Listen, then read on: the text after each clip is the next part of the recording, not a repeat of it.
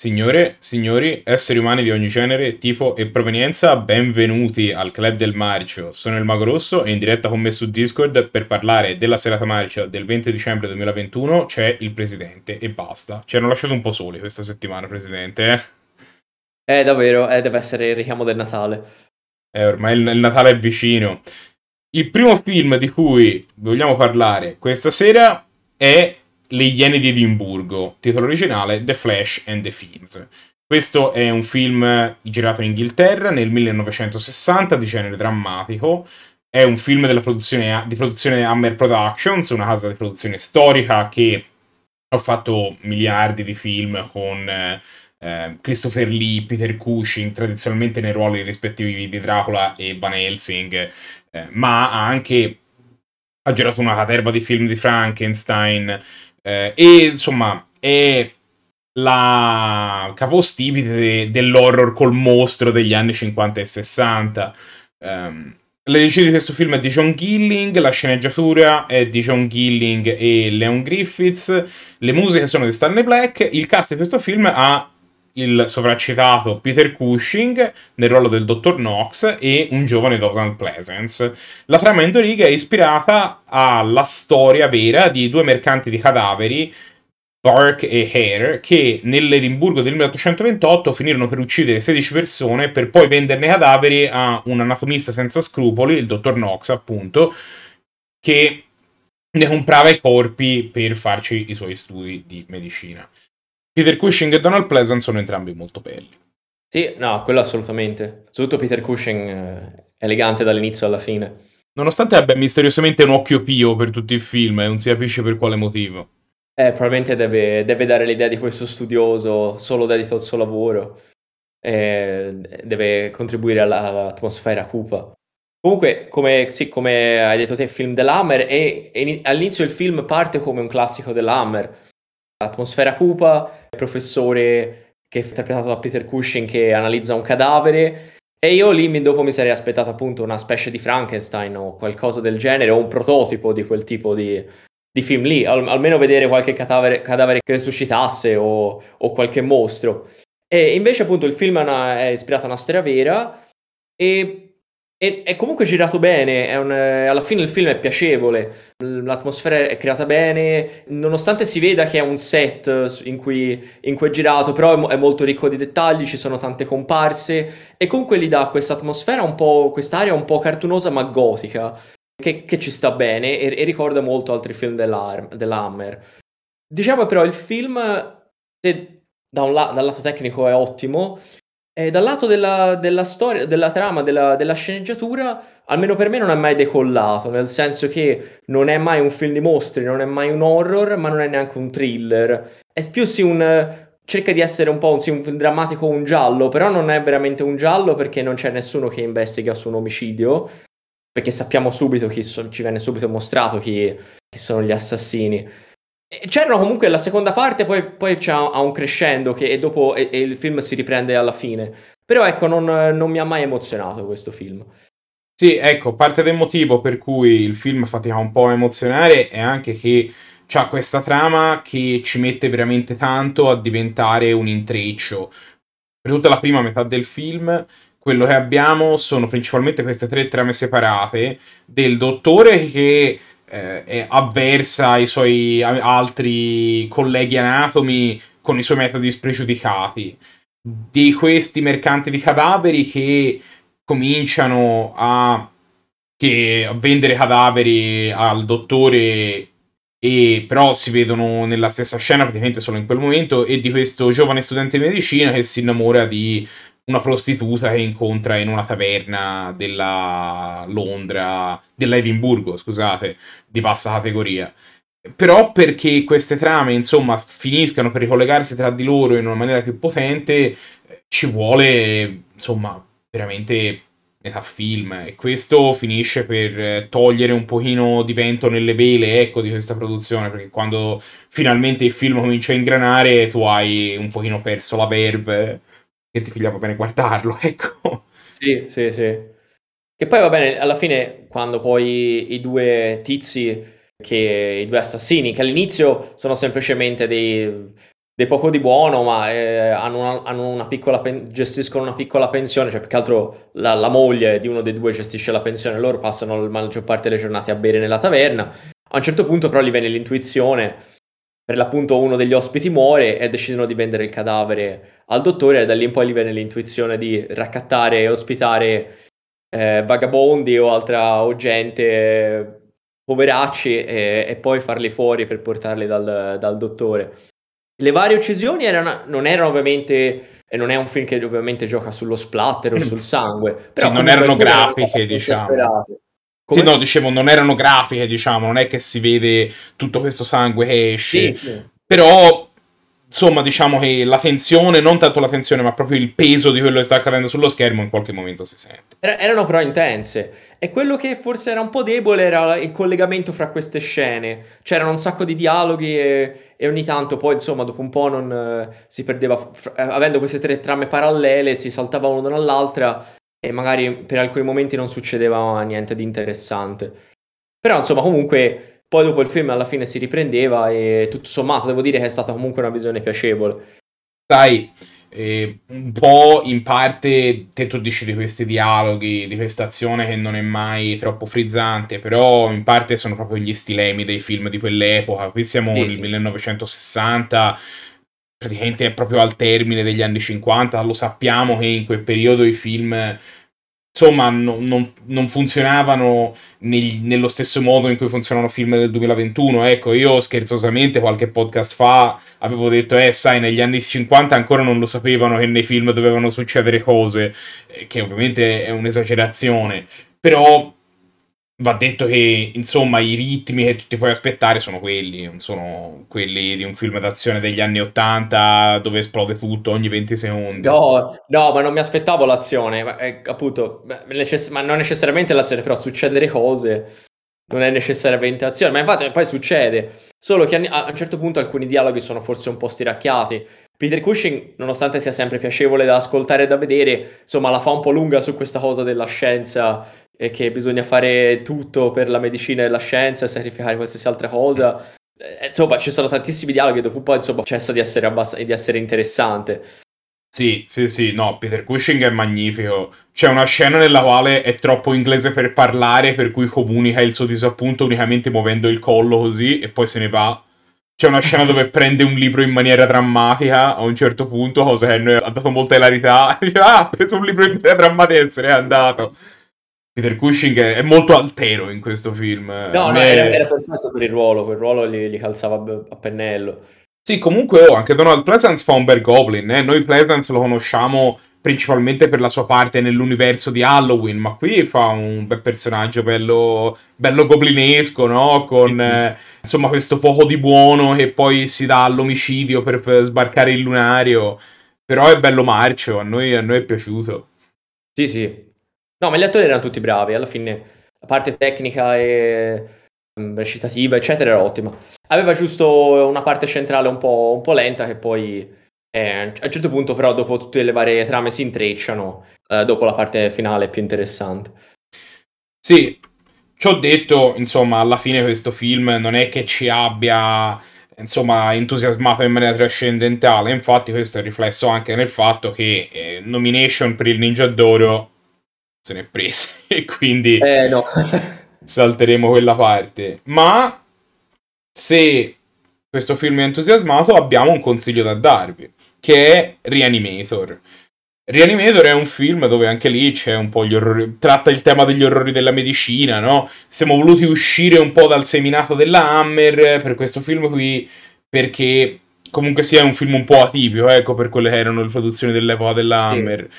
Quindi abbiamo deciso di, di, spaziare fuori. Normalmente vi consiglieremo un film della Hammer, ma questo è proprio diverso da, da, dal tipico film Hammer, quindi abbiamo deciso di fare diversamente. Se mi dovessi dire quanto ti è piaciuto questo film in definitiva e darmi un voto, cosa mi diresti? Senti, io gli do 6, si lasciava guardare. Sì, sì, sì.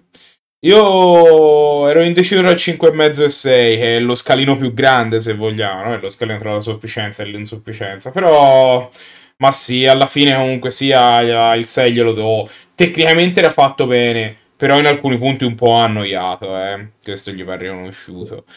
Si salva un pochino perché la parte finale c'ha qualche bel momento, tra cui alla fine Peter Cushing si rifiuta di essere felice nonostante sia stato scagionato per, eh, insomma, per tutti gli omicidi compiuti dagli altri due. Però niente di che. Ecco. Il secondo film della serata del 20 di cui vogliamo parlarvi stasera è senza nome e senza regole, ovvero Who Am I, titolo inglese dato a Hong Kong, oppure anche in Ghost Seo, che è il titolo cinese dello stesso film. È un film di produzione hongkongiana del 1998, di genere azione, o di genere Jackie Chan, se preferite, perché veniamo subito al sodo. Questo è un film con Jackie Chan, dove Jackie Chan è presente un pochino in tutti i ruoli, è ovviamente il protagonista, ma è anche un coregista insieme a Benny Chan, che è un, core- che è un regista che l'ho affiancato anche insomma in diverse altre produzioni. Ricordiamo New Police Story per dirne una, tra l'altro è morto lo scorso agosto, cioè agosto dello scorso anno, poverino. Eh, la sceneggiatura è di Susan Chan. Lee Reynolds e dello stesso Jay Chan, tanto per tirarci dentro un altro ruolo per il povero vecchio Jay. Le musiche sono di Nathan Wang e di Jay Chan, no, in questo caso no, eh, solo di Nathan Wang. Eh, in due la trama è che Jackie Chan è un membro di una forza paramilitare che perde la memoria e si ritrova invischiato in eh, una trama che avrebbe dovuto ucciderlo al termine di una missione voleva trafugare un potente esplosivo o una potente arma. Oh, Jackie Chan è sempre incredibile. Io volevo dilungarmi, ma è Jackie e Jackie. E questo film comunque sia Jackie Chan e Jackie Chan e c'è Jackie Chan. Sì, no, è, il classico Jackie Chan anni 90, dove lui è, è, il bravo ragazzo che rimane per qualche ragione rimane invischiato in, in, una situazione più grossa di lui e ne esce a suono di arti marziali.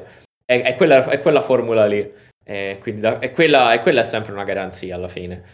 C'è magari qui il, la differenza che a lui all'inizio non è il bravo ragazzo, insomma, il, come poteva essere Mr. Nice Guy dove faceva il cuoco, così, ma qui all'inizio è un, è un uh, membro di, di, forze speciali, di una forza speciale internazionale mandato in Africa a, a liberare alcuni scienziati che erano stati presi in ostaggio perché per via di un, di un, appunto come detto te nella trama, per via di, nuova, di un nuovo minerale che deve essere utilizzato come fonte energetica.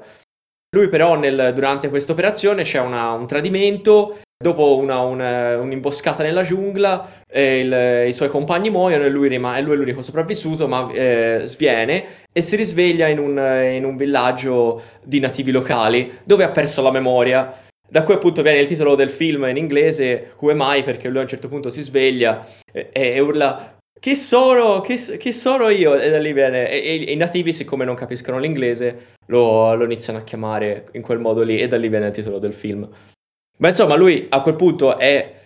Non, ha, non, ha, non sa più chi è, e è un po' alla, se vogliamo, alla Jason Bourne, vuole riservare la memoria e si ritrova però invischiato in un, in un intrigo internazionale eh, che lo porterà poi a, sia in, eh, al giro per l'Africa e, e, e, fino, eh, e, poi fino in Europa e in Olanda. Oh, io devo dire che la prima parte di questo film a me non mi ha convinto molto. C'è una scena d'azione abbastanza bellina all'inizio quando effettivamente si vedono questi paramilitari che eh, entrano in scena e sgominano la scorta di questo gruppo di scienziati per rapirli. Però per tutta la prima, diciamo, una buona mezz'ora di film, forse anche un pochino di più, praticamente è l'unica scena d'azione che c'è e il resto è riempito da questa commedia un pochino insipida che a te lo so che ti entusiasma, eh. però non era neanche la migliore di tutte le commedie che abbiamo visto, no. onestamente. Però poi, appena finalmente c'è di nuovo una scena d'azione, Jackie Chan veramente spazza via qualsiasi tipo di dubbio di remora che potesse avere sui film, comincia veramente a far volare serie a destra e a sinistra come se fossero stelle filanti e si conferma forse uno dei più alti esemplari di umanità che siano mai stati prodotti nella storia, ecco.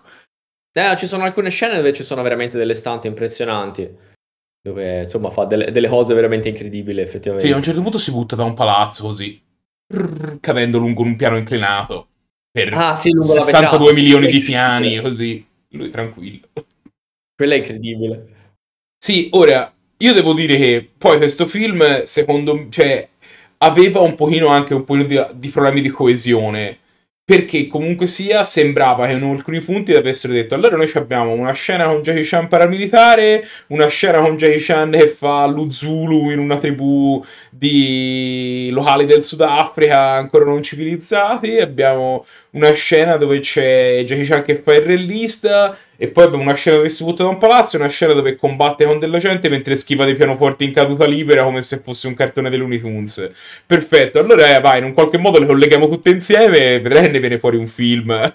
E insomma, diciamo il risultato finale non è il meglio che Jackie Chan ci ha proposto negli anni. Il film è comunque valido, non è che sì, ci sì. ha scandalizzato. Ecco. Tra l'altro, senza contare la scena, lui incontra la, la, che è uno dei, dei, momenti di commedia dove lui incontra quella pilota di rally quella ragazza giapponese che, pilo- che l'unico scopo di quel personaggio lì è che è un personaggio secondario e a un certo punto più tardi fare un inseguimento per le strade, anche un bel inseguimento, però poi quel personaggio a un certo punto poi lo salutano e non, e non riapparirà. Sì, sembrava che dovesse essere l'interesse romantico del film, no? Però e poi in realtà lo... compare una giornalista e è lei l'interesse romantico del film. E, no, e, cioè, perché c'è tipo, anche lì c'è la cosa che sembrava che la rellista fosse un personaggio serio e la giornalista fosse il eh, supporto comico e inseguiva sempre J. Jump e fosse lasciare sì. questa intervista mentre, senza mai riuscirci. Mentre invece poi è il contrario, è la rellista che è il supporto comico che fa, che comincia a guidare come una forsennata e comincia a fare tutte queste manovre incredibili, mentre la giornalista è un personaggio serio che poi si scopre essere collegata con la trama a un livello anche un po' più profondo, ecco. Sì, la trama era forse anche se hanno cercato comunque di creare dei colpi di scena, appunto, e alcuni ce ne sono, però la trama forse era il punto debole del film, diciamo, era un po'... Eh, non era proprio il massimo, era, era, e poi portava appunto a, questi, a tutte queste scene che non sembravano avere molto a che fare l'una con l'altra.